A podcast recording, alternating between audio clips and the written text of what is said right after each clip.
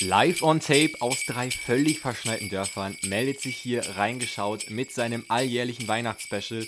Mein Name ist Mark Linden. Schön, dass ihr mit dabei seid und herzlich willkommen zu dieser Stunde festlicher Unterhaltung, in der wir natürlich auch großzügig auf die Serien dieses Jahres zurückschauen. Und ich meine, Freunde, was war das für ein Serienjahr?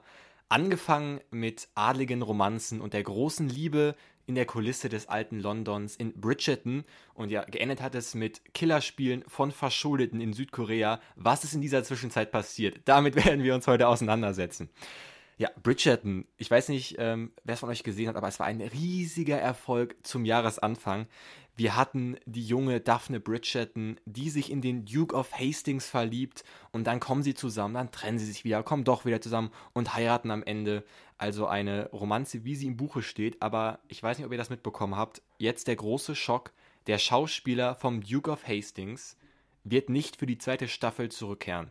Das heißt, bei den beiden scheint es so schlecht zu laufen, ähm, dass wir diese Romanze nicht mehr sehen. Vielleicht läuft es sogar so schlecht, dass wir sie demnächst bei Temptation Island VIP sehen, zum ultimativen Treue-Test. Oder noch besser, irgendwann taucht ein Handyvideo auf, wo der Duke of Hastings in seinem Anwesen sitzt, ja, in seinem Schloss und mit einem Handy gefilmt wird und die Worte sagt, du bist eine Adlinge, ich bin ein normaler Mensch, weil mein Ruf bei Hofe kaputt geht, nicht deiner.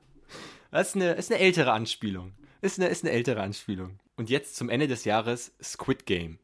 Also ich glaube, das Gefühl, jeder hat es geguckt. Die meisten haben es extremst gefeiert.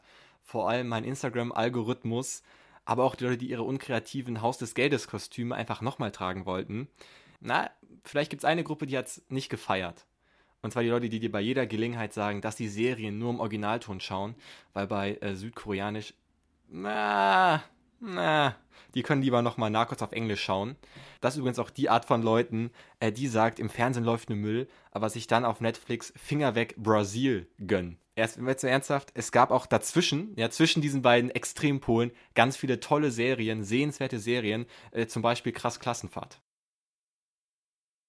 ist Spaß beiseite. Es gab eine Serie, die hatten wir letzte Woche auch hier reingeschaut, die ähm, noch für Fantasy-Fans in diesem Jahr ziemlich ja, groß war, eine ziemlich große Serie, und zwar Shadow and Bone. Die Prämisse ist da, dass da eine riesige Schattenwand ein Land teilt. David Hasselhoff hat sie noch nicht eingesungen. Ähm, auf jeden Fall steht diese schwarze Rauchwolke, diese schwarze Wolke im Mittelpunkt der Serie. Und ich habe jetzt nur eine Frage an die Leute direkt im Netflix Headquarter in Kalifornien. Ist in diesem schwarzen Rauch irgendwo John Locke aus Lost drinne oder nicht. Das ist das reingeschaut Weihnachtsspecial 2021. Freut euch auf unterhaltsame Spiele, eine mentale Vorbereitung auf das Weihnachtsfest, natürlich die Promi-Highlights der Interviews und die Antwort auf die alles entscheidende Frage. Was ist die beste Serie in Reingeschaut 2021? Lasst uns beginnen.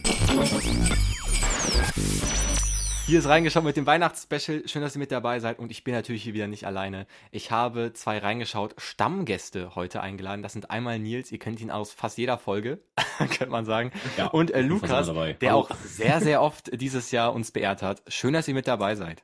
Schön hier zu sein. Danke für die Einladung. Ja, auf jeden Fall. Ich lache mir jetzt schon gerne hier. Ab, ne? Bevor wir hier uns auf die Serien des Jahres stürzen, möchte ich, möchte ich eine kleine Alltagsbeobachtung, eine weihnachtliche Alltagsbeobachtung hier mit euch teilen. Und zwar, ähm, das ist mir schon in den letzten Jahren aufgefallen. Ich glaube, wir hatten auch schon im letzten Weihnachtsspecial drüber gesprochen, dass die Adventskalender, die es gibt, immer absurder werden.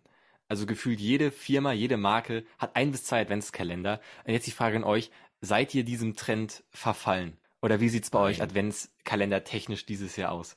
Ich habe mein Türchen eben erst geöffnet und da ist ganz klassisch Schokolade drin. Ich habe einen Firmen-Adventskalender bekommen, da ist Schokolade drin.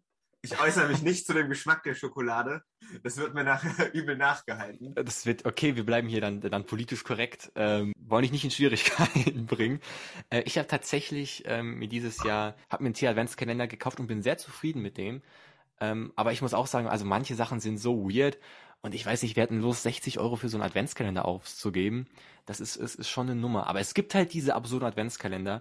Und darum dreht sich auch das erste Spiel jetzt hierhin reingeschaut. Ich habe mich in die Tiefen des World Wide Webs begeben äh, mit, mit Volker Racho auf dem Internet Highway in Richtung Internetmarktplätze und habe geguckt, welche Art von Adventskalendern es gibt.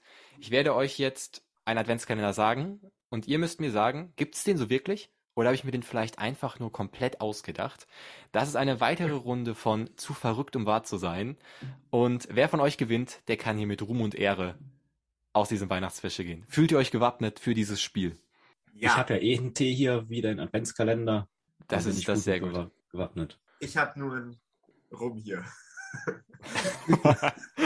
Geht sich damit umso besser, ne? Bisschen. Fangen wir an mit dem ersten Adventskalender. Ihr müsst mir nur sagen, ist der erfunden oder gibt es den wirklich so? Es ist ein Adventskalender mit 24 Packungen Instant-Nudeln in elf verschiedenen Geschmacksrichtungen.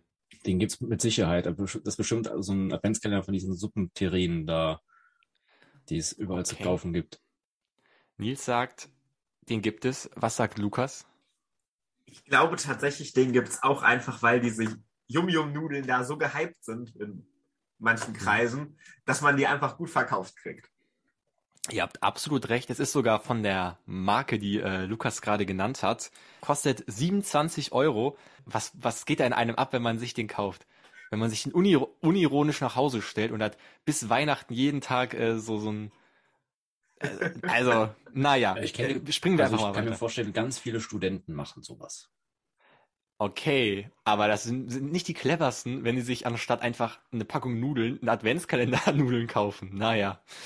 Zweiter Adventskalender, ein Vinyl-Adventskalender mit 24 kleinen Schallplatten. Und der Kalender an sich ist ein Plattenspieler. Gibt's den oder habe ich mir den ausgedacht? Hast du ja auch Den gibt's nicht. Ihr sagt beide, den gibt's nicht. Aber den gibt es tatsächlich. Ich muss euch da leider enttäuschen. Ähm, da sind 24 kleine Schallplatten dabei, die alle Weihnachtssongs spielen. Und der kostet 23 Euro. Finde ich, Ja. ist, ist, ist eigentlich eine coole, ist eine coole Idee Kann sogar. man doch mal machen. Kann man auch nicht meckern. Ist Ähm, weniger als die Nudeln. ist, ne? Weniger als die Nudeln. Ähm, okay, kommen wir zum dritten Adventskalender. Es steht momentan 1 zu 1. Es ist ein Adventskalender mit 24 Festhalten Wasserflaschen. Es ist aber jetzt nicht äh, 24 mal Sprudelwasser drin, sondern es gibt edles Tafelwasser und Heilwasser in so kleinen 0,25 Flaschen. Gibt's den oder habe ich mir den einfach ausgedacht? Ui. Das ist schwierig. Das ist schwierig. Ich sag, den gibt's nicht. Lukas sagt, den Ich gibt's bin auch nicht. eher dabei, dass es den nicht gibt. Einfach, du kannst nicht jetzt schon wieder einen haben, den es einfach gibt. Du musst dir Ich kann ausgedacht nur- haben. Nur Adventskalender haben, die es gibt und am Ende sagen, es gibt nur Ich nicht. Das Adventskalender macht der Markt nicht. Das macht er nicht. Weiß ich nicht. Also ihr sagt beide, den gibt es nicht. Ja. Und ihr habt damit recht, den habe ich mir tatsächlich ausgedacht. Aber ganz ehrlich, ich finde es gar nicht mal zu absurd. Also Doch, nach, den, nach den ersten beiden mit so Heilwasser und Tafelwasser, naja, wer weiß. Es steht weiterhin 1 zu 1. Kommen wir zum vierten Adventskalender. Fünf haben wir insgesamt. Ähm, das ist ein Adventskalender, der ist ziemlich speziell. Ein Adventskalender mit kleinen Modellen für Postautos. Also nicht für Postautos, sondern so Postauto-Modelle. So ein bisschen für Modellbaufans anscheinend. Und ich habe davon gar keine Ahnung. Deswegen ähm, kann ich nur die Beschreibung hier wiedergeben. Äh, legendärer VW-Transporter T2, der legendäre Mercedes Klangomnibus in einer Größe H0. Das ist wahrscheinlich irgendeine Modellbaugröße. Und da sind nur Postautos drinne, nichts anderes. Gibt's den? Oder habe ich mir den ausgedacht? Also ich kann mir vorstellen, dass es sowas gibt, aber dass da nicht nur Postautos drin sind. Ich glaube, den gibt's mit Postautos, genauso wie Marc den beschrieben hat. Ich glaube, es gibt so einen, aber nicht mit nur Postautos drin. Deswegen Okay, gibt es okay. den nicht. Und ich muss euch leider enttäuschen, den gibt es tatsächlich nicht. Das heißt, Punkt für Nils, 2 zu 1. Uff. Ähm, das Bizarre ist, ich finde, keines der, der Sachen, die bisher falsch waren, wirkt zu bizarr, um wahr zu sein. Ähm, kommen wir zum finalen Adventskalender. Der wäre vielleicht was für Reingeschaut-Fans, aber auf jeden Fall was für Filmfans. Ein DVD-Adventskalender, der einfach 24 DVDs beinhaltet. Unter anderem auch Filme wie Der Crew oder Zurück in die Zukunft oder passend zu Weihnachten tatsächlich Liebe. Gibt es den oder habe ich mir den ausgedacht? Den gibt es. Ob es den mit den Filmen gibt, keine Ahnung, aber es gibt auf jeden Fall Adventskalender mit Filmen. Ja. Deshalb, ja, den gibt Mit, es mit DVDs. Mit Ja, DVDs. mit DVDs. Tatsächlich, den gibt es, äh, kostet, also gibt's heutzutage nicht mehr, aber gab es mal. 30 Euro hat er gekostet und da waren tatsächlich gar nicht mal so schlechte Filme drinne. Jurassic Park, Die Mumie, Burn Identity, Das Fenster zum Hof und natürlich der Klassiker Mr. Bean feiert Weihnachten. Nur 30 Euro. Ist ein Schnapper, oder? Aber das Für heißt auch, 24 Filme, ja. auf jeden Fall. Das ist aber auch, Nils hat hier mit einem hauchdünnen Punkt Vorsprung dieses Spiel für sich entschieden. Herzlichen Glückwunsch erstmal an dich. Aber es gibt noch Gelegenheit, dass Lukas seine Ehre hier noch retten kann in diesem Podcast.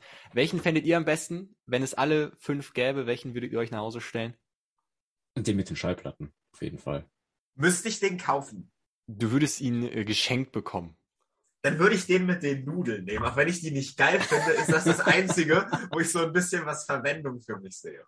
Das ist einfach was zu Ja. essen. Das ist, den würde ich nicht Ja. als Adventskalender nutzen, aber auspacken in die Schublade und dann kann man Okay. 24 Mal Nudeln essen. Okay, dann, dann macht er Sinn. Aber ich, es wäre für mich, glaube ich, wenn ich wirklich jeden Tag so eine Packung Nudeln essen würde, das wäre, glaube ich, ein Horror für mich. Bekloppt. Auch an Heiligabend. Deine Familie äh, ist da, ist da beim Weihnachtsessen und du sitzt in der Ecke und äh, isst da zum 24. Mal äh, hintereinander deine Nudelpackung. Aber hey, wem es Spaß macht, soll ich gerne kaufen. Ich glaube, ich fände auch den Vinyl-Adventskalender irgendwie am, am coolsten. Ähm, Ich höre so das gerne eine- Schallplatten, deswegen. ja, ich auch. Ich habe mir tatsächlich auch dieses Jahr ein paar Schallplatten neu gekauft. Sehr unterhaltsames Spiel, wie ich finde. Und das Spiel in ähnlicher Form habe ich dieses Jahr schon mal gespielt und zwar mit Schauspieler Helgi Schmid. Damals ging es um ja, Vereine, die zu verrückt waren, um wahr zu sein. Und wer sonst alles noch hier dieses Jahr zu Gast war, das hört ihr jetzt in einem kleinen Zusammenschnitt mit den Interview-Highlights des Jahres. Angefangen mit Jonas Ney, der über die Bedeutung von Historienfilmen spricht. Wir haben Petra Schmidt-Schaller über ihr Sehverhalten bei Serien. Helgi Schmid, der verrät, womit er sich in die Stimmung seiner Rollen versetzt. Sängerin Stefanie Heinzmann über ihre eigenen Songs. Und Sascha Gersak über sehr, sehr gute Verstecke fürs Geld. Wir hören mal rein. Ist ja nicht deine erste historische Serie oder historischer Film, den du machst. Viele kennen dich ja auch aus Deutschland 83 bzw. 86, 89. Für wie wichtig hältst du denn so Filme und Serien über, über Geschichte oder speziell vielleicht über, über deutsche Geschichte? Mm, Also so wie sie dich und mich nicht ganz losgelassen hat, die Serie, irgendetwas Emotionales bleibt ja zurück. Und ich glaube, das ist das, was solche Stoffe leisten können. Also sie können nicht Geschichtsunterricht ersetzen. Ähm, es sind fiktionale Stoffe, aber sie können halt, sie können halt eine emotionale Brücke bauen zu einer Zeit, aus der man sehr, sehr viel lernen kann. Und das ist, glaube ich, das, was ganz oft fehlt, was auch mir oft gefehlt hat, wenn ich mich so mit der deutsch-deutschen Geschichte auseinandergesetzt habe oder mit der Kriegsgeschichte, dass ich mir wieder denke, boah, wo ist da mein emotionaler Anker? Ne? Weil ich habe einfach nie einen Krieg erlebt. Ich, ich habe auch nie Faschismus erlebt. So all diese Dinge. Ich habe Flucht nicht erlebt. Ich lebe einfach in einer sehr, sehr privilegierten Gesellschaft seit Jahren.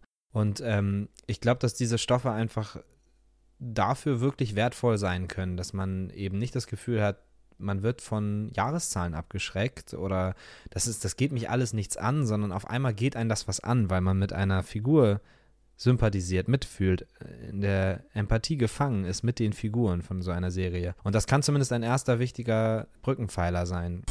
Ah, ich bin, glaube ich, auch eher so ein. Also wenn es mich dann packt, bin ich eher so ein Junkie und gucke dann auch durch und nehme es dann überall hin mit. Also ich bin, leider gucke ich es auf dem iPad meistens, ähm, weniger auf dem Beamer, also einen Fernseher habe ich gar nicht. Und ja, dann schleppe ich das einfach auch überall hin mit. Gibt's äh, vielleicht ein Ritual, wie du dich dann in diese Stimmung bringst? Sei es jetzt eine gute Stimmung, eine schlechte Stimmung oder kannst du das einfach so aus dem Kaltstart? Ich kann das natürlich aus dem Kaltstart.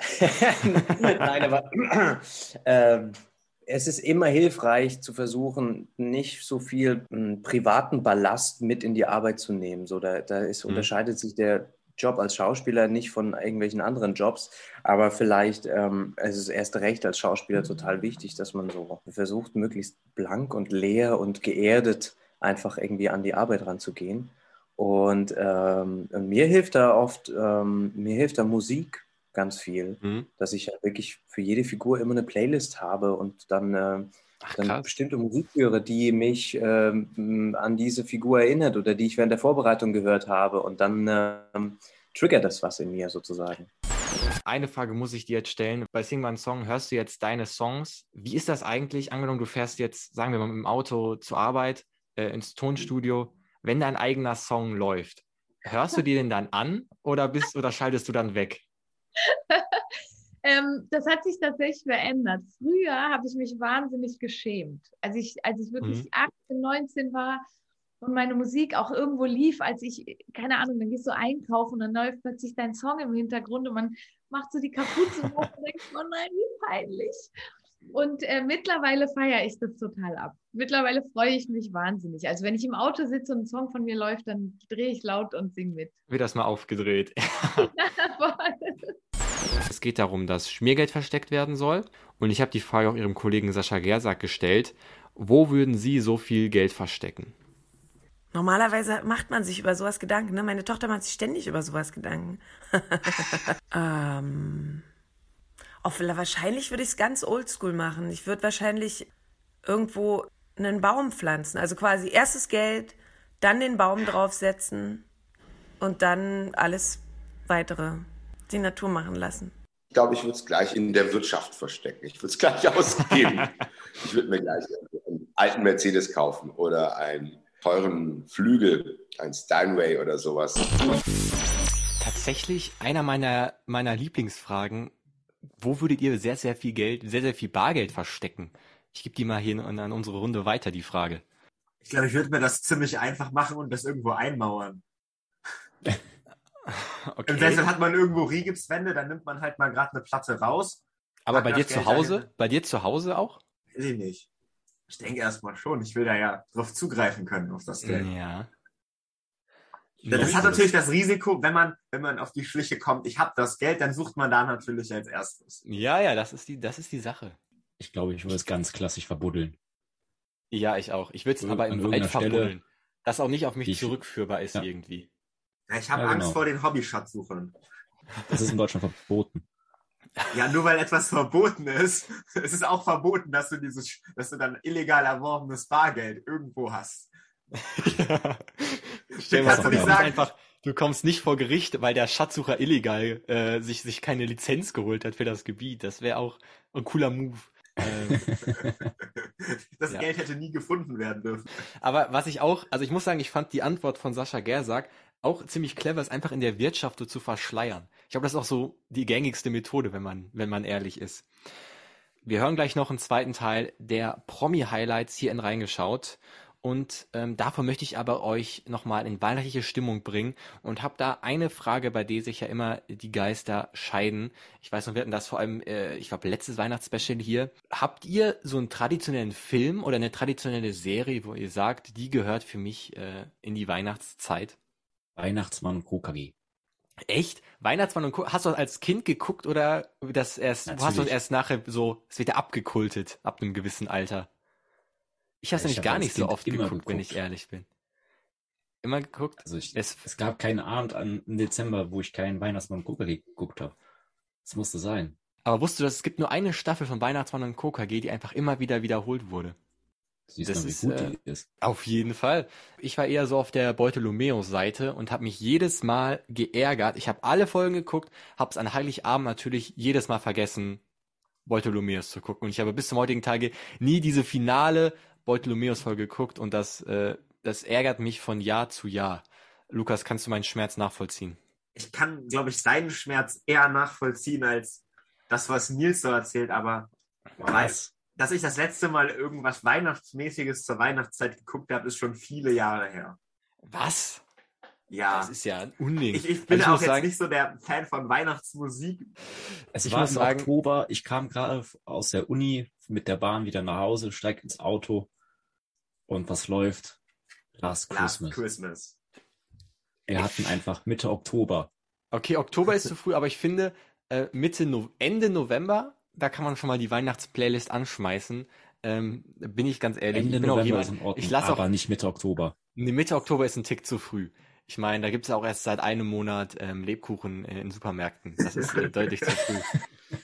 Was, was ich noch sagen wollte, ich bin auch jemand, ich lasse immer auch die Weihnachtsfolgen in so Serien immer aus, um mir die in der Weihnachtszeit äh, anzuschauen. Deswegen äh, gucke ich, guck ich immer, Supernatural Weihnachtsfolgen. Die kann man deswegen, gucken. deswegen hebe ich mir das alles für die Weihnachtszeit tun, aus. aber ja. Äh, noch, noch eine Frage zum Weihnachtsfest. Es ist, weil es vielleicht ein Hot Take jetzt in diesem Unterhaltungspodcast. Ähm, favorisiertes Weihnachtsgebäck? Omas Lebkuchen. Plätzchen. Lebkuchen ist schon nice, aber der kann man auch viel falsch machen. Wenn die, wenn die so viel zu süß sind, dann sind die nicht so nice. Ich würde sagen, einfach dieser Gewürzspekulatius, der in diesen unäs- mega unästhetischen 500 Gramm Packungen daherkommt. Ah, ist Favorite. Aber am, besten, am allerbesten sind die Plätzchen von meiner Oma. Da könnt ihr Das, sagen, was ihr also wollt. ich, ja, kann, ist meistens besser. Okay, Nils ist, glaube ich, hier der, der bei dieser objektiven Frage, die man auch objektiv beantworten kann, einfach recht hat. Kommen wir mal weg von Weihnachtsgeschehen. Gucken wir mal auf die Serien-Highlights. Und ich meine jetzt nicht die Highlights, die wir hier im Podcast am Ende der Sendung natürlich küren, sondern über eure persönlichen Serien-Highlights dieses Jahres. Welche Serie hat euch am meisten begeistert? Ähm, wo sagt ihr, die ist meine persönliche Highlight-Serie 2021? das ist schwierig. Ich bleibe jetzt bei, bei Serien, wo nicht einfach nur eine Staffel rausgekommen ist, sondern bei einer Serie, die dieses Jahr erschienen ist. Und das ist Okay. Tribes of Europa. Ja. Erzähl weiter. Was hat dich so fasziniert an der Serie? Ich fand die in, in manchen Aspekten in der Serie einfach mega abgespaced. Die ist so ein bisschen von dem, was man so aus anderen Serien kennt, hat die sich unterschieden. So ganz geblickt habe ich da alles immer noch nicht. Ich, ich sehe da noch Potenzial für die Zukunft, aber auch ohne Potenzial für die Zukunft war das einfach mal. Das Mhm. hatte so von den Aspekten, die mich an Serien reizen, so ein bisschen Fantasy und so ein bisschen Ich, so ein bisschen was Sci-Fi-mäßiges. Hat die so beides reingebracht und solide kombiniert. Die hat geschmeckt. Ja, ich habe die Serie auch geguckt. äh, War ja ziemlich, glaube ich, zum Jahresanfang ähm, Ja. auf, auf Netflix zu sehen. Auch europäische Produktionen finde ich ja sowieso immer interessant. Was mich ein bisschen gestört hat, es so zwei Merkmale gab, die dem Plot sehr geschadet haben. Das war einmal die Optik, dass die Szenen gut aussehen, ähm, dass die Einstellungen gut sind, dass das Kostüm gut sitzt. Da wurde sehr, sehr viel Power reingesteckt, fand ich. Und auch diese ganzen Gewaltszenen, die am Ende des Tages ähm, wenig, wenig, also die Handlung hat darunter gelitten, fand ich. Das fand ich ein bisschen schade. Und ich fand, dass die Serie nicht richtig vorangekommen ist. Es gab auch, glaube ich, nur sechs Folgen waren es und die waren auch noch mal nur eine halbe Stunde oder so. Man hat sich wenig vom Fleck bewegt. Aber ich finde es auch, äh, es ist auf jeden Fall eine interessante Idee, sowas mal, auch was sowas made in Europa zu haben. Ich weiß nicht, ob die mich so ein bisschen an Into the Badlands erinnert, diese Prime-Serie. Ich weiß nicht, ob du die kennst. Ja, sag, sagt mir jetzt nichts. Vielleicht ein bisschen äh, an The Hundred an manchen Stellen. Mit diesen Das ist Clans sowas und zwischen so. The Hundred und Into the Badlands, würde ich fast sagen. Wobei Ja. eher, es ist, es ist sehr nah an Into the Badlands zwischendrin, muss ich sagen. Okay. Aber wenn du die Es- nicht geguckt hast, die gibt's noch auf Prime. Ich glaube, die gibt's nicht mehr Okay. so lange. Du Dann, Hast dann beeile ich mich. Dann nutze ich hier die vorweihnachtliche Zeit. Ich fand tatsächlich sehr gute Idee, auch gute Schauspieler, muss man einfach mal sagen. Ähm, Handlung, naja, naja. ja, okay. Aber ich, ich kann es verstehen, es ist auf jeden Fall ein, ein sehr großer Schritt in die richtige Richtung. Ähm, ich ich würde mal weitermachen. Eine Serie, die ich dieses Jahr sehr gefeiert habe, die dieses Jahr nicht neu gekommen ist, aber die zumindest hier erstmalig bei einem großen Streaming-Anbieter zu sehen war. Und zwar bei Netflix ist die Serie Superstore. Stecken zum Teil die Macher des Mega-Erfolges The Office dahinter. Das ist eine Workplace-Comedy. Es geht um, um einen Superstore. Das ist ja eine Art Kaufhaus, äh, amerikanisches Kaufhaus. Und da ist die Gagdichte einfach sehr so. Es geht ja um die Angestellten. Aber das ist nicht der springende Punkt, sondern sie bringen auch immer wieder ziemlich gesellschaftlich relevante Themen in die Serie und verarbeiten die, wie ich finde, auf eine, ziem- auf eine ziemlich lustige, aber trotzdem irgendwie äh, ernste Weise, die einen zum Nachdenken bringt. Und ähm, das war so mein Serienhighlight. Und ich muss einfach sagen, Lock and Key, äh, die zweite Staffel. Wow. Wow, wow. Sie haben, also gut. die erste Staffel fand ich schon sehr gut, aber die zweite Staffel ist jetzt, ähm, also die hat nochmal alles getoppt. Die hat äh, so einen angenehmen Vibe, um jetzt mal hier ein Jugendwort zu nutzen, äh, rübergebracht. Es hat alles gepasst. Umsetzung gut, Kreativität gut, alles perfekt. Äh, Luck and Cave, genau so ein Highlight fand ich, fand ich dieses Jahr. Oder Lukas, du würdest mir zustimmen, glaube ich. ja, ich habe ja auch schon von der Serie geschwärmt, als du die Staffel Ja. noch nicht geguckt hattest. Und besser als die erste, oder? Deut deutlich besser als die erste. Ja. Also- die erste, die erste fand ich noch deutlich kindlicher als die zweite. Genau. Aber trotzdem hat die Serie sich so diesen Charme beibehalten, der, den ich bei der ersten Staffel echt, echt gelungen fand. Also Ja, Lock das ist der Bodhi heißt der, glaube ich.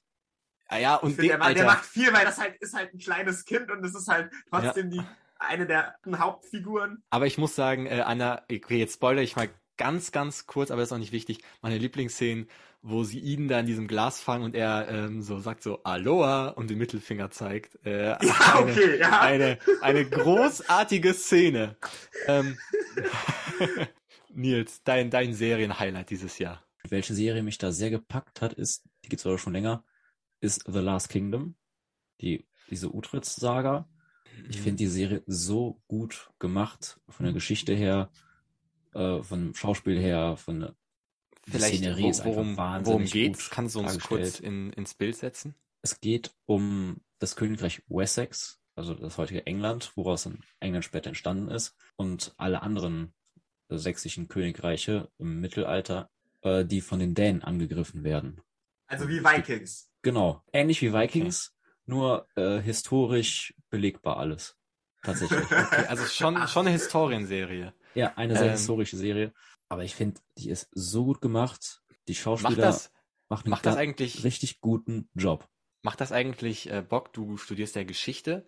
Ähm, das, das verrate ich jetzt einfach mal hier. Macht es dann Bock, so äh, historische Serien noch zu gucken? Oder denkst du, das fühlt sich an wie Studium? Doch, das bockt richtig. Also macht Spaß, aber dann kann man immer noch gucken, wie viel weiß ich eigentlich. Ah, Dann kann ich das auch selber irgendwie dann so. Es macht nochmal Spaß, dann sich in irgendwas reinzulesen, mit sich, also sich mit ein paar Sachen zu beschäftigen, Hintergründe, warum was Ja. irgendwie passiert ist. Wenn man das studiert, ist sowas dann ganz nice zu gucken. Welche Serie aber trotzdem neu rausgekommen ist, welche mich vom Hocker gehauen hat, Hannah, Staffel 3. Spoiler Da- nicht. Wir, wir reden hier noch in Darüber möchte ich mich aber drüber. auch nicht weiter äußern, denn bin mir sicher, dass wir dazu noch einen Podcast machen werden. Also wenn ich zu Hannah zu welcher Serie, dann äh, da, da, da freue ich mich auf jeden Fall auch sehr, sehr drauf. Ähm, und äh, vielleicht, das wollte ich noch anmerken, äh, eine absolute Enttäuschung, da gab es auch dieses Jahr keinen Serientalk drüber, fand ich, war How to Sell Drugs Online Fast, die dritte Staffel. Die war äh, so verkorkst. Was ha- hast du denn Live the Glitch von Julian Bam geguckt? Das wollte ich dich die ganze Zeit gefragt haben. Was? Äh, seine, stopp, stopp, stopp, stopp. Es war unglücklich platziert. Ich wollte es mir angucken, aber seine Hauptvideos sind ja jetzt gekommen. Er hat ja auf seinem YouTube-Kanal lange Zeit nicht diese Hauptvideos veröffentlicht und die sind jetzt gekommen und deswegen habe ich mir erstmal die angeguckt. Und Live is a Glitch steht auch auf meiner Liste, finde ich einer der, der besten YouTuber. Also weiß man noch aus seinen ähm, äh, Tagen, wo er, wo er gehypt war und deswegen freue ich mich auch auf Live is a Glitch. Unterhaltsam. Einiger- Unterhaltsam, okay, das, das nehme ich als Prädikat mit, ähm, wenn ich schaue. Unterhaltsam waren auch die Interviewgäste, die wir dieses Jahr in reingeschaut hatten. Wir hatten gerade schon mal einen Teil gehört. Wir hören jetzt den zweiten Teil. Unter anderem mit Amy S. Habdu mit einer sehr spannenden Backstage-Geschichte aus der Höhle der Löwen. Elisa Schlott über ihre Rollenvorbereitung, Romy Di Empio über seine Idee zu einem Historienfilm und Sascha Gersak über einen außergewöhnlichen Saunagang. Kein Clickbait. Unsere Visagistinnen machen es auch gerne mal so, dass sie plötzlich einfach Musik laufen lassen im Flur der Löwen. Und dann lief der Track eben äh, Time of My Life, ja. Und äh, äh, der, der Song wurde laut aufgedreht und ich so, ey, was ist denn hier los? Und ich war nur im Unterhemd und ich habe nur einen Schuh an. Völlig, völlig weirder, weirdes Video. Lohnt es sich auf jeden Fall nochmal anzugucken. Und dann gehe ich halt raus und ich tanze dann dabei und das nimmt halt nimmt halt eine der Vis- Visagistinnen, ich glaube, die Sophie hat es aufgenommen und äh, die andere hat es abgespielt und, und ich tanze durch den Flur und die Musik wird immer lauter und aus dem Hintergrund siehst du, wie Ralf Dümmel dann plötzlich aus seiner Garderobe rauskommt und mit mir lostanzt. Und dann sage ich so beim Tanzen und weiter rübergehend zu Dagmar Wörl und äh, Nils Glagau, ey, wäre ja geil, Ralf, wenn jetzt Judith noch aus der Maske rauskommen würde und mittanzt. Und wir gehen an der Maske vorbei und Judith kommt raus mit, einem, mit dem Bein nach oben und dann rauskommt mit mir weiter tanzend. Nils Glagau steht plötzlich so und alle denken, ey, was ist denn hier los? Und das, das Video, Gott sei Dank, wurde es aufgenommen. Du spielst die Bauerntochter Marie und ich habe gelesen, dass du mit so einer Art Familienausstellung gearbeitet hast. Wie, wie kann ich mir das vorstellen? Das ist, was ganz gerne gemacht wird im Zug auf Rollenvorbereitung oder auch bei der Drehbuchentwicklung zum Beispiel. Da ähm, quasi stellst du dich selber auf im leeren Raum in Bezug Mhm. zu bestimmten Freunden oder Familienmitgliedern oder Begriffen auch, die wichtig sind für deine Figur. Zum Beispiel, bei mir war es jetzt zum Beispiel der Krieg oder auch die Amerikaner. Und dann ist es so ein bisschen esoterisch, aber es ist sehr hilfreich. ähm, fängt man quasi an, so ein bisschen nachzuspüren, ah, die Figur habe ich jetzt von der Mutter, steht jetzt in meinem Rücken, warum ist es so, wie fühlt Mhm. sich das an? Also es ist sehr viel über Impulse, die so aus dem Moment entstehen und dadurch sich Beziehungen verschärfen und quasi ein bisschen das Unterbewusste zu versuchen herauszuholen aus der Geschichte. When you would make a historical film, when and where it would take place? a historical film. In in my mind, I'm thinking there's a lot of answers where there's a lot of places, times, and places where I would be interested in. But the the one that comes to mind most recently is uh, I would love to do a story that's kind of set in feudal Japan. So I don't know if you know there's um there's a story I've forgotten the name, but it, there's a story or anime that's about a um, a black samurai in in Japan. I think I don't know how many hundreds of years ago, but that story is really interesting. Just knowing that there was a black samurai in that part of the world at that time is just really interesting to me. Wenn Sie sich an die Kampfszene im Pool erinnern, das war Ende Oktober. Und da war dann auch hinten hinterm Busch war so eine mobile Fasssauna. Und ähm, zwischen den Takes wurden wir dann mal rausgenommen und in die Sauna reingesetzt, weil der Pool war zwar aufgeheizt, aber es war wirklich kalt. Es war wirklich kalt und dann saßen wir also zwischen den Takes, wo man eigentlich irgendwie am Catering rumsteht und noch ein Cappuccino trinkt, in der Sauna und haben die Körpertemperatur wieder versucht hochzukriegen. Ich will auch hier eine Frage einfach wieder in die Runde werfen. Und zwar, wir hatten gerade schon ein bisschen über Historienfilme gesprochen. Wir haben es gerade in den Highlights äh, nochmal gehört. Über welche zeitliche Epoche würdet ihr gerne mal eine Serie sehen? Also ich, ich kann mal anfangen. Ich fände es mal interessant, irgendwie eine Serie, die so im alten Ägypten spielt oder im alten Rom. Ich finde so, weil das sind, glaube ich, wären wär ganz spannende Zeiten. Also mir würde jetzt auch nichts direkt einfallen, was, was im alten Ägypten gespielt hat. Vielleicht im alten Rom schon eher, abgesehen von zwei Galliern, aber ich glaube, das, das wäre mir ganz interessant zu sehen, weil die ja schon für ihre Zeit sehr, sehr fortschrittlich waren. Auf jeden Fall, es gibt natürlich zig Serien, die im alten Rom spielen. Aber wenn man einen guten Plot hat, finde ich, kann man da so viel noch draus machen, weil es gibt ja Ja. nicht nur, Rom war ja nicht nur 100 Jahre, das waren Jahrhunderte. Da kann man so viele Sachen noch zu machen, wie zum Beispiel die, der Krieg gegen Karthago.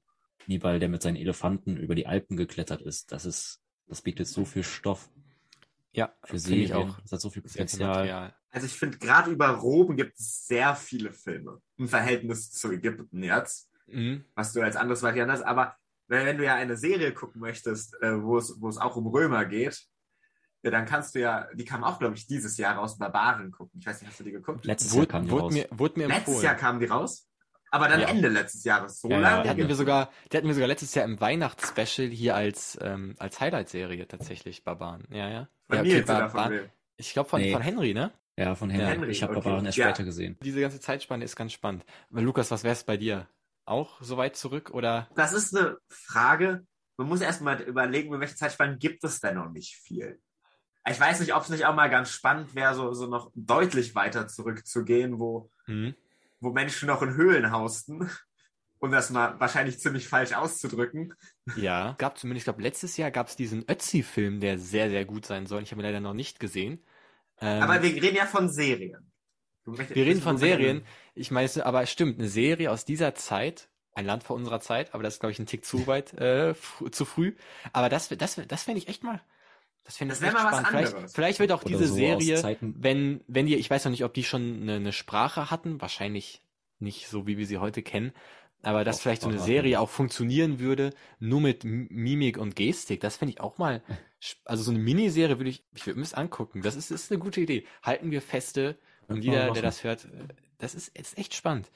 Es gibt Ähm, auch noch Zeiten da, haben, wo die gerade die ersten Städte gegründet haben. Gerade erst Das wäre auch spannend, wie das so Das zusammen, auch ja, wie das äh, in diesen Anfängen des Zusammenlebens geklappt hat. Das fände ich echt eine spannende Idee für eine Serie. Gerade weil man ja. da auch mal Sprache einbauen kann, was es vielleicht einfacher macht. So das macht, das macht's einfach, obwohl, ja, das macht's, macht's, macht's für die breite Masse mal für die breite Masse, sonst ist es natürlich so ein, so ein Arthouse-Film wahrscheinlich. Also ich bin sowieso äh, Historien, Serien, äh, finde ich immer, immer eine tolle Idee, weil man da wirklich äh, nochmal einen Tick Infotainment dabei hat. Das ist, ist, ist sehr gut. Ich möchte jetzt mal euer Wissen testen zu Serien. Und zwar in einem Spiel, was wir hier in reingeschaut schon mal gespielt haben. Dieses Mal aber in einer etwas abgewandelten Version. Ich habe sehr bekannte Serien durch einen Sprachübersetzer gejagt und werde euch nun die Beschreibung dieser Serien vorlesen und ihr müsst mir sagen, um welche Serie es sich handelt. Wie immer, ihr dürft das Internet nicht benutzen und bitte schreibt mir die Antwort, damit wir das hier vollkommen fair zugeht, per Direktnachricht in den Chat, den wir hier haben. Wir haben insgesamt fünf Serien vorbereitet. Wer die, wer die meisten richtig errät, der gewinnt dieses Spiel. Seid ihr bereit? Ja. Ja. Okay, fangen wir mit der ersten Übersetzung.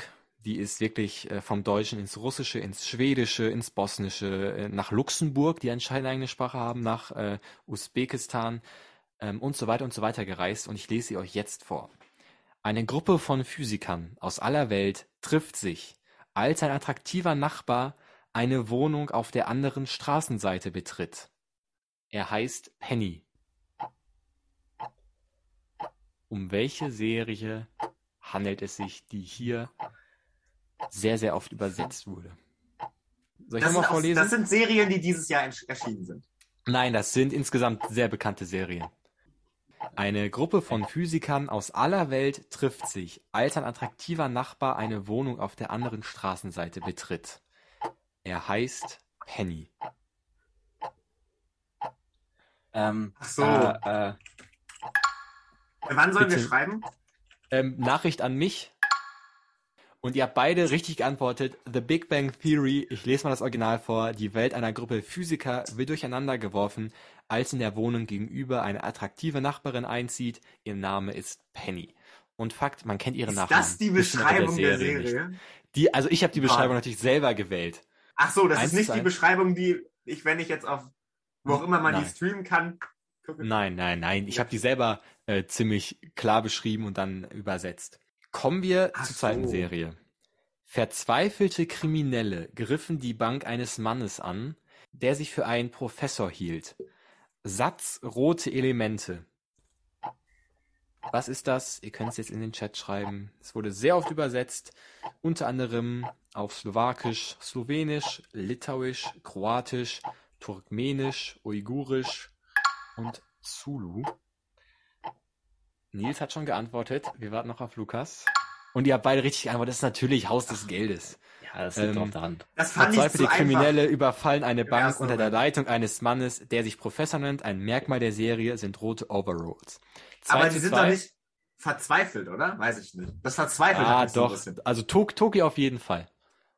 Nein, Eigentlich alle sind alle verzweifelt. Wenn man die Serie, doch alle, alle, keiner macht das richtig aus Spaß. Die haben alle irgendein Laster, was sie mit sich tragen. Okay, drittes. Und das ist ein bisschen schwieriger, muss ich ganz ehrlich zugeben. Zuhören bitte. Ein Kind reist auf einem Motorrad in die Stadt der Drachen. Unterwegs wurden 13 Bäume gefunden. Was? Ein Kind reist auf einem Motorrad in die Stadt der Drachen. Ich kann es nochmal vorlesen. Ein Kind reist auf einem Motorrad in die Stadt der Drachen. Unterwegs wurden 13 Bäume gefunden. Äh, äh, Welche Serie wurde hier zu oft durch den Übersetzer gejagt? Nils hat geantwortet. Man kann drauf, ich finde, man kann drauf kommen. Es gibt so zwei, zwei Schlüsselwörter. Lukas, deine Antwort.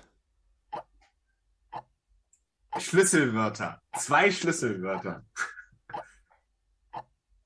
Eieiei. Was tust du mir da an? also ich habe mal einfach geraten, weil es hört sich für mich danach an.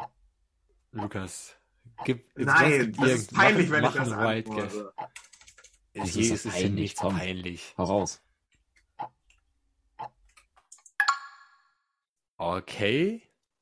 Ich sag Das mal, ist was falsch, was ich gesagt habe. Lukas hat geantwortet Game of Thrones.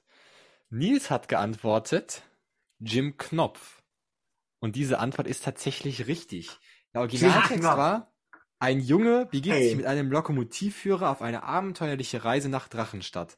Auf dem Weg begegnen sie auch der wilden 13. Und daraus ist anscheinend geworden, unterwegs wurden 13 Bäume gefunden. Ähm, Dem Knopf Oh habe ich gar keine Ahnung, worum es da darum geht, außer dass es da eine fliegende Lokomotive geht, gibt. Der Ey, Lokomotivführer wurde anscheinend in Motorrad umgewandelt. Aber statt, ich weiß nicht, Nils, woran hast du es erkannt? Ein Kind mit dem, einem Motorrad, das in die Stadt der Drachen fährt. Hä, Stadt der Drachen? Kind?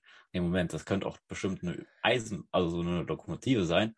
Und dann Ja. mit den 13 Bäumen, da muss ich dann an die wilde 13 denken. Vollkommen richtig. Auch eine Serie, die ich als Kind extremst gefeiert habe. Er steht 3 zu 2 für Nils. Kommen wir zum vorletzten. Der Autor Balti traf einen Polizisten. Wir haben es mit außergewöhnlichen Problemen der New Yorker Polizei zu tun. Der Baum geht nach Kabulis.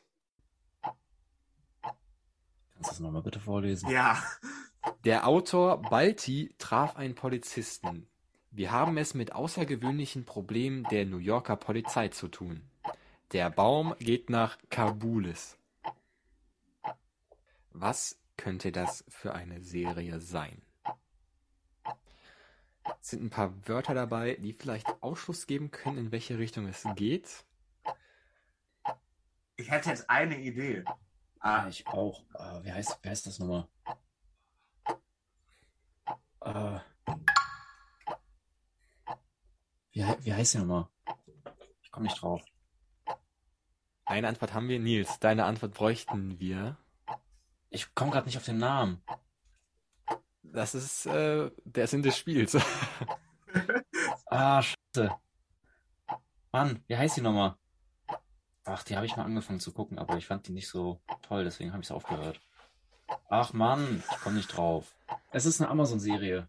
Glaube ich nicht. Du liegst in Führung, also es wäre nicht so schlimm, Ja. wenn du es jetzt nicht weißt. Ähm, keine Antwort von Nils. Ähm, ich löse, ich lese mal das äh, Original vor. Der Krimi-Autor Castle trifft die Polizistin Beckett. Gemeinsam lösen sie bizarre Fälle im New Yorker Polizeidepartement. Die Serie läuft auf Kabel 1 und Lukas hat es richtig. Es ist natürlich Castle. Okay, es steht jetzt 3 zu 3. Lukas hat wieder aufgeholt. Es kommt jetzt zu alles entscheidenden Frage. Und die wissen wir beide wahrscheinlich gar nicht oder beide richtig.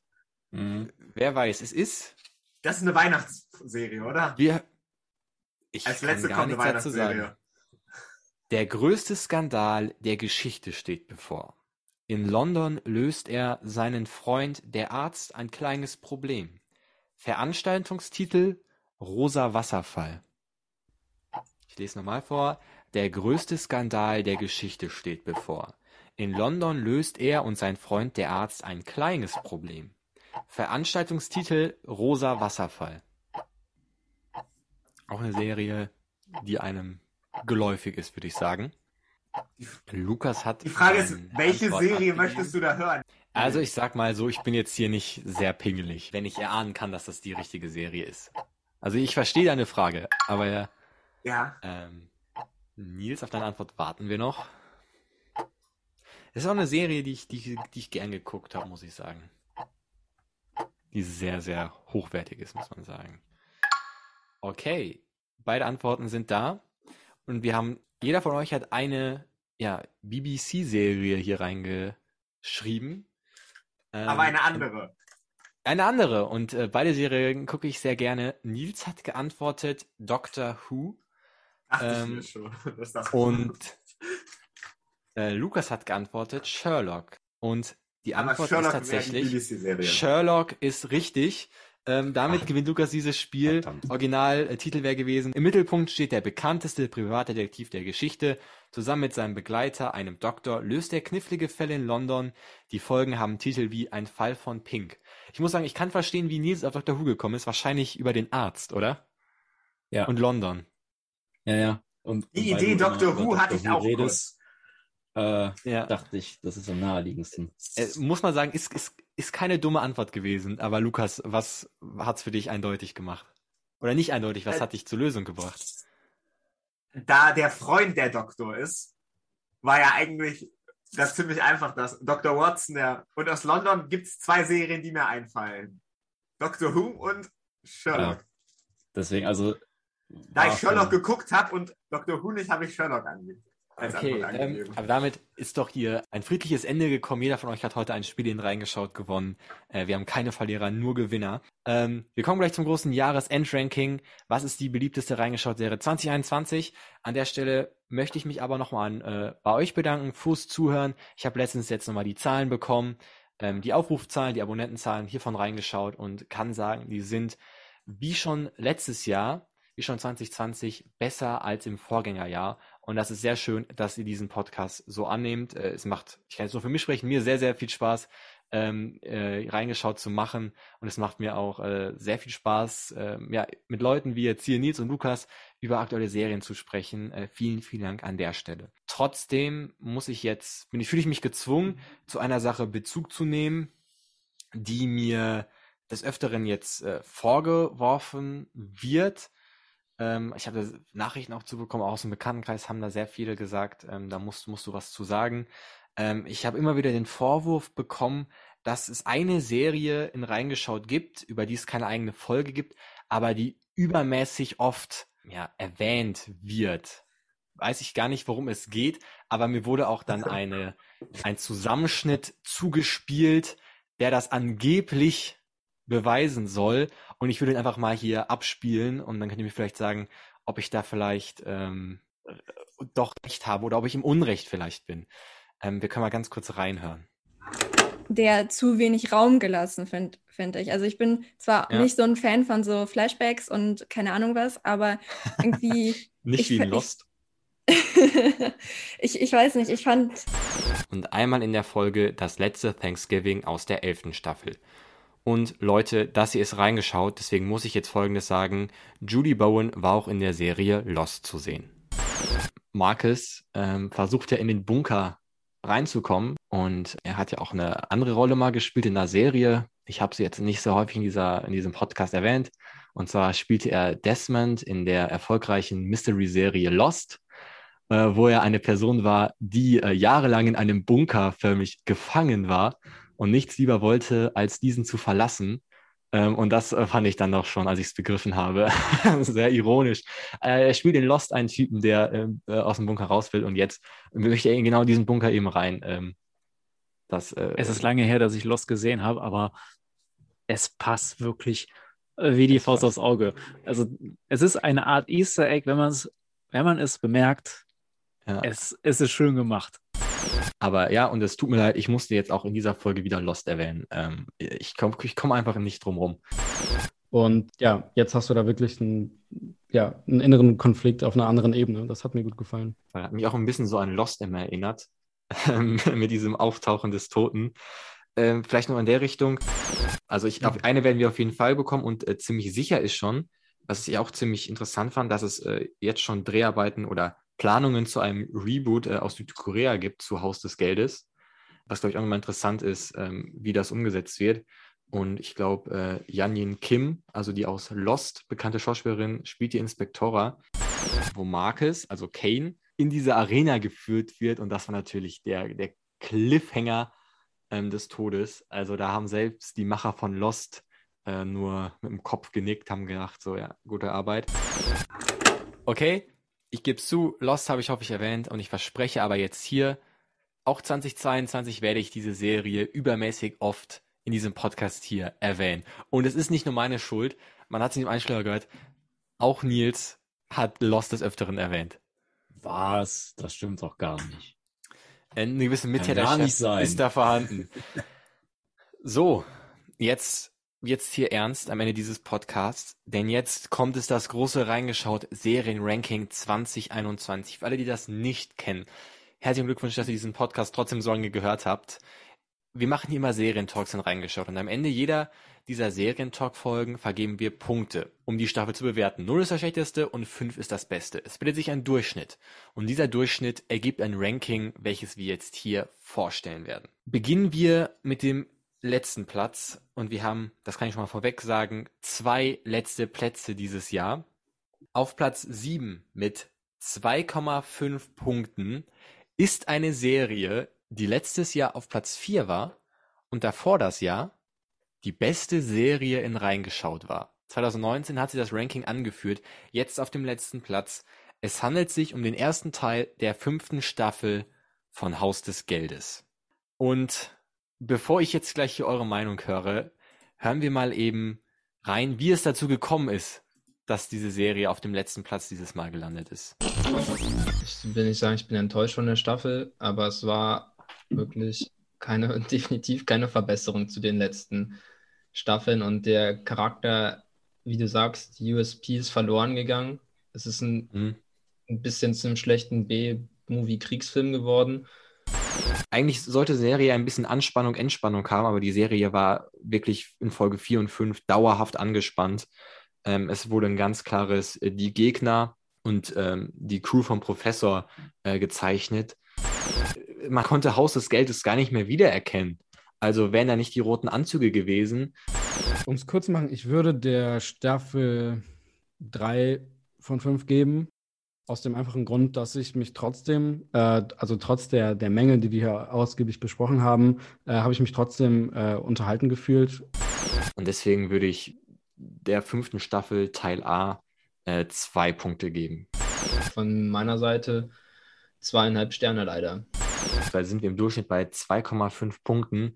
Und damit liegt diese Staffel, der erste Teil, auf dem letzten Platz des Jahresranking tatsächlich. So ist es für mich eine ziemlich große Enttäuschung. Ich weiß nicht, Lukas hat sie wahrscheinlich auch geguckt. Ähm, Ich weiß- habe das, auch ist das, die- ist das Urteil Teil zu hart? geguckt.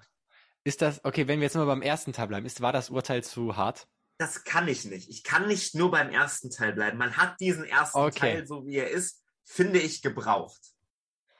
Okay, dann ähm, wollen wir an dieser Stelle hier Spoiler vermeiden. Ebenfalls auf Platz 7 mit ebenfalls 2,5 Punkten ist der zweite Teil der ersten Staffel von Lupin. Fand ich auch eine Serie, die null sinnvolle Handlung hatte und vor allem die Tricks, die da gezeigt worden ist, was eigentlich der Mittelpunkt dieser Serie sein sollte, waren teilweise so billig und haben an haben um Welten nicht an Filme wie Die Unfassbaren oder auch an die ersten Staffeln von Haus des Geldes ähm, äh, sind dann nur ansatzweise rangekommen. Ich weiß, Lukas, der muss ich jetzt hier auf, auf die Zunge weisen. Ich weiß, der ist der Lupin ziemlich unterhaltsam fand. Und auch danach dieser Heist-Movie-Hype, äh, also naja, naja. Siebter Platz. Welcher, welcher Heist-Movie? Ja, Red Notice zum Ach Beispiel. so. Ich dachte, du meinst jetzt, wie heißt das? Mit diesen Tresoren. Na ja, und Army of the Thieves natürlich mit, mit Aber Matthias Schweighöfer. Den habe ich nicht geguckt, den will ich gar nicht jetzt hier schlecht reden. Ich habe nur ihn Okay, bei weil, weil das ist gesehen. ja, den musst du ja auch, da musst du ja noch einen anderen Film für gucken. Damit Genau, Armies of the Dead muss man dafür geguckt Ja. haben. Ja. Aber by the way, was geht bei Matthias Schweighöfer? Äh, der hat irgendwie einen Durchbruch geschafft dieses Jahr. Weiß ich ich nur nicht. gesehen. Da doch, er war in so vielen Ländern Nummer eins mit seinem Film. Er hat die Rolle gespielt. Ich glaube, er hat auch, äh, hat auch irgendwie Drehbuch oder Regie. Irgendwas hat er da, hat er dann noch Die geführt. Rolle, die er spielt, die finde ich aber so ein bisschen unangenehm. Weiß ich nicht. Ich, ich, ich kann es nicht bewerten, aber ich habe ihn nur bei Jimmy Fallon gesehen und dachte so, okay, äh, er, er hat es geschafft. Auf Platz 6 mit drei von fünf Punkten ist die fünfte Staffel von The 100. Äh, ich glaube, viel können wir dazu nicht sagen. Nils war dabei. Nee, War mit Abstand die schwächste Staffel, The 100. so schade. Also so gute Serie und dann So so eine- eine, so eine schwache Serie. Staffel. Auf Platz 5 mit 3,5 Punkten, nur einen halben Punkt mehr, war der erste Teil der ersten Staffel von Lupin. Da hatten wir also noch ein bisschen Hoffnung, noch einen halben Punkt mehr Hoffnung, dass das gut wird. Ist es dann ja nicht geworden. Jetzt kommen wir schon zu unserer Top 3. Wir haben auch dieses Mal zwei dritte Plätze. Bronze geht mit 3,875 Punkten an eine Fantasy-Serie, die, die für mich persönlich, wenn es jetzt nur nach meiner Punktzahl gibt, glaube ich sogar die am bestbewerteste äh, Serien reingeschaut dieses Jahr war. Es gab schon. einen ominösen Gast, der erst letzte Woche oder beziehungsweise in der letzten Folge ähm, da die Bewertung ein bisschen runtergerissen hat. Es geht um Shadow and Bone. Lukas, deine Schuld, dass die Serie nur auf Platz 3 ist. Ja, an so Aber- einem dritten Platz, da kann man doch nichts sagen. Kann man nicht sagen. Wir reden da jetzt nicht so viel drüber. Hört euch am besten die Folge an. Die ist ziemlich knackig, geht nur, ich glaube, eine halbe Stunde. Ähm, gerne anhören. Ebenfalls auf Platz 3 ist eine Serie aus einem Riesen-Franchise, vielleicht das größte Entertainment-Franchise der Geschichte. Und zwar geht der dritte Platz ebenfalls mit 3,875 Punkten an die dritte Staffel von Star Trek Discovery. Und wie es dazu kommen konnte, Das können wir uns auch mal jetzt anhören.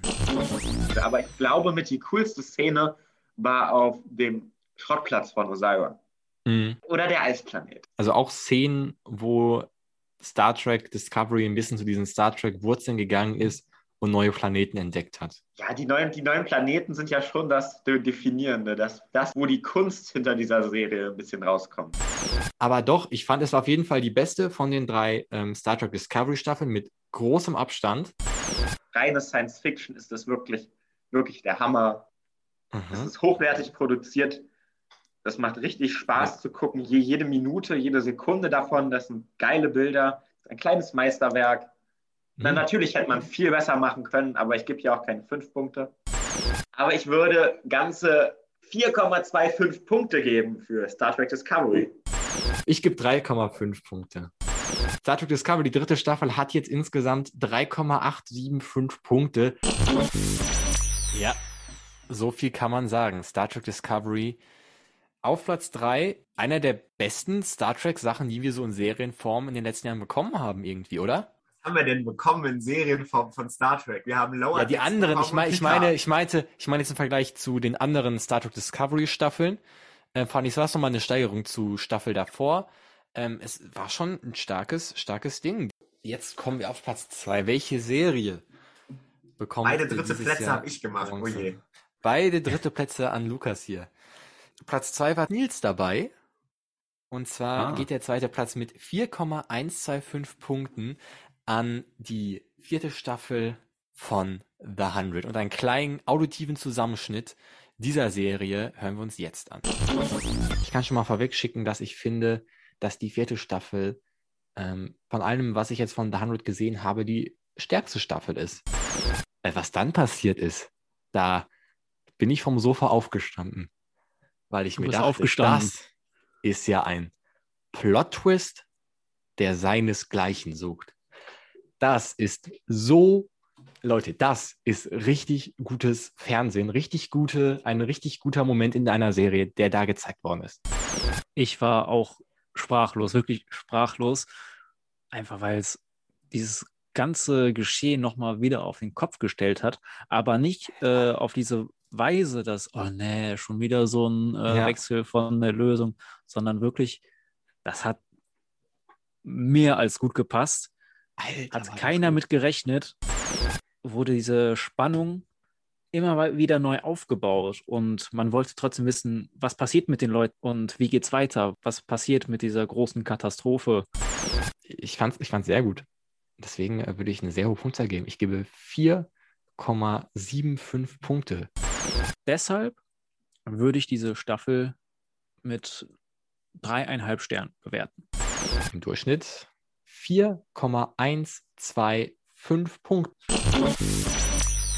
Platz 2 für die Staffel von The 100. Ähm, und wir haben es gerade nochmal in diesem super- Zusammenschnitt eine gehört. super Serie. Dieser Plot-Twist. Oh mein Gott. Guckt Nils wird mir zustimmen. Ey, dieser. Plot-Twist ist also wirklich einer der besten, den ich jemals in einer Serie gesehen habe. Also allein deswegen Ja, äh, vollkommen gerechtfertigt auf Platz 2. Und es gab nur eine einzige Serie, die dieses Jahr mehr Punkte geholt hat.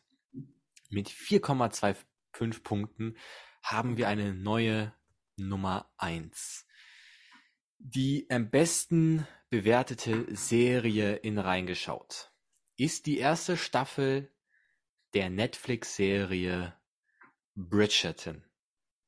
Offiziell ist das die beste reingeschaut-Serie 2021. Wie es die Historienserie geschafft hat, das hören wir uns jetzt im finalen Einspieler an. Die beiden hatten eine unglaubliche Chemie. So, und ich fand Mhm. diese, diese Liebe, die sie dann so rübergebracht haben, fand ich unglaublich glaubwürdig und äh, wahnsinnig gut gespielt. Und ich fand es dann doch sehr spannend und ich fand es auch gut, dass es immer wieder diese Brüche gab in der Vorstellung, die man hatte. Die Serie hatte Humor und war, war lustig, aber auf der anderen Seite war halt auch irgendwie dieses Historische. Ähm, ich fand aber auch trotzdem, fand ich es super, wie sie in diese alte Welt, aber so neuartige Themen oder so, so moderne Themen, wie sie das halt mit reingebracht haben. Deswegen würde ich äh, Bridgerton 3,75 geben. Ich gebe der Serie 4,75. 4,25 Punkte für die erste Staffel von Bridgerton. Das ist ziemlich gut. Das ist sie also, die beste Serie in reingeschaut dieses Jahr. Bridgerton, die erste Staffel. Und ich bin sehr gespannt, wir bekommen nächstes Jahr die zweite Staffel wahrscheinlich, was da auf uns zukommt. Das war's auch schon, das große reingeschaut Weihnachtsspecial 2021. An dieser Stelle möchte ich mich bedanken. Natürlich an erster Stelle ganz, ganz herzlich an euch beide, Nils und Lukas, dass ihr heute hier im Podcast dabei war. Wir haben jetzt eine ganze, eine ganze Ecke Zeit hier weggelabert. Ähm, es freut mich aber immer, wenn ihr zu Gast seid. Und stellvertretend seid ihr natürlich auch da für die vielen Leute, die dieses Jahr zum Serientalk gekommen sind. Ich bedanke mich natürlich auch bei allen Prominenten, die dieses Jahr zum Interview zu Gast reingeschaut waren. Da sind sehr spannende Gespräche entstanden. Ich bedanke mich bei der Medienwerkstatt Bonn. Checkt auch mal gerne deren Website www.medienwerkstattbonn.de die mir extrem viel Freiraum lässt und mir wirklich äh, hier bei allen Sachen hilft. Vielen, vielen Dank an der Stelle. Und natürlich zu guter Letzt möchte ich mich auch bei euch bedanken, dass ihr diesen Podcast hier hört, äh, dass ihr die jede Folge hört. Also, also es wäre wie diese eine Folge, wo wir über The Witcher gesprochen haben, aber die gar nicht aufgenommen haben. Genauso wäre es, äh, wenn hier keiner zuhören würde. In dem Sinne, nochmal vielen Dank an euch beide, dass ihr heute da wart. Vielen Dank euch fürs Zuhören. Feiert ein schönes Weihnachtsfest. Kommt gut und gesund ins neue Jahr. Wir hören uns. Ciao. Frohe Weihnachten. Bis.